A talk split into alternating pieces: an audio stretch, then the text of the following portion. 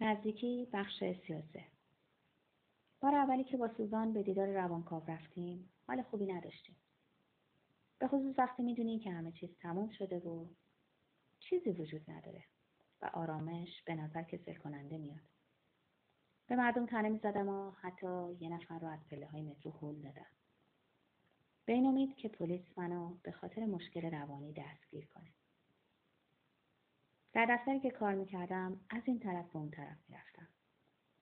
دکترم خیلی دلش می‌خواست یه سری قرص آرام بخش به من بده. ولی من نمی‌خواستم خوشحالش کنم و ببینه این قرص ها واقعا آرام بخش هستند یا نه. تعجب می‌کنم از اینکه در طول راه به هم پریدیم. درباره زمان ماندن چای کیسهای در لیوان بحث می‌کردیم. اون می‌گفت تو بلد نیستی چای درست کنی. البته خودم اینطور فکر نمی‌کردم چون هر روز چای با شیر میخوردم و گاهی هم یه برش لیمو اضافه می‌کردم. ولی این سوزان رو راضی نمی‌کرد.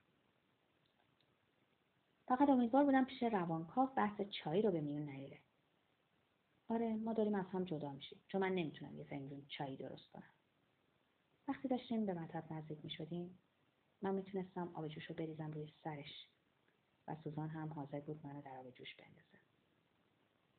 تصور می‌کنم کاری که روانکاوها انجام میدن اینه که به شخص فرصت میدن بیشتر درباره خودش فکر کنه و چیز جدیدی درباره خودش پیدا کنه. اینکه به آن عمل می‌کنه یا نه مسئله دیگریه. در ضمن خیلی دلم می‌خواد بدونم که آیا فرقی بین آدمایی که خود رو شناختن و سعی می‌کنن افکار پلیدشون رو برای زندگی بهتر دور بریزند و اونایی که با این افکار زندگی می‌کنند هست یا نه.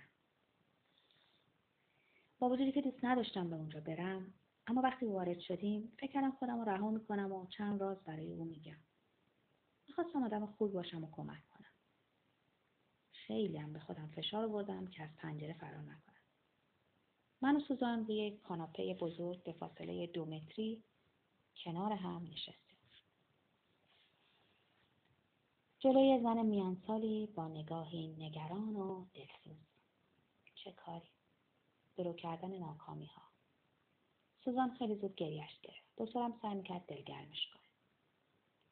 برای مثال من عشق رو مثل یک کنجکاوی تعبیر کردم و گفتم همه زندگی مثل یه جستجو برای پیدا کردن چیزایی تازه است.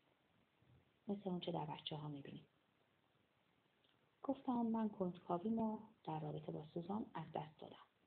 گفتم دیگه برام خسته کننده شده یا بهتر بگم وقتی باش هستم از خودم خسته میشم. توی کاناپه غرق شدم و از احساس خودم خجالت کشیدم که نمی‌تونم زندگی با سوزان رو که میبایست برام کافی باشه تحمل کنم. دکتر که به احساسات غیر ارادی اعتقاد داشت جواب داد رابطه ها همیشه عوض میشن و اون حالت شوق جای خودش رو به نزدیکی میده نزدیکی نزدیکی. میمردم برای اینکه معنی اونو بفهمم. آهسته گفت خوشنودی و رضایت. گفتم ببخشید. تکرار کرد رضایت و خوشنودی. سوزان در حالی که گریه می‌کرد سرش رو به علامت تایید تکان می‌داد. دکتر من برای فلسفه ناکامی انسان اینجا نیومدم. این چیزا رو مادرم هم به من گفته.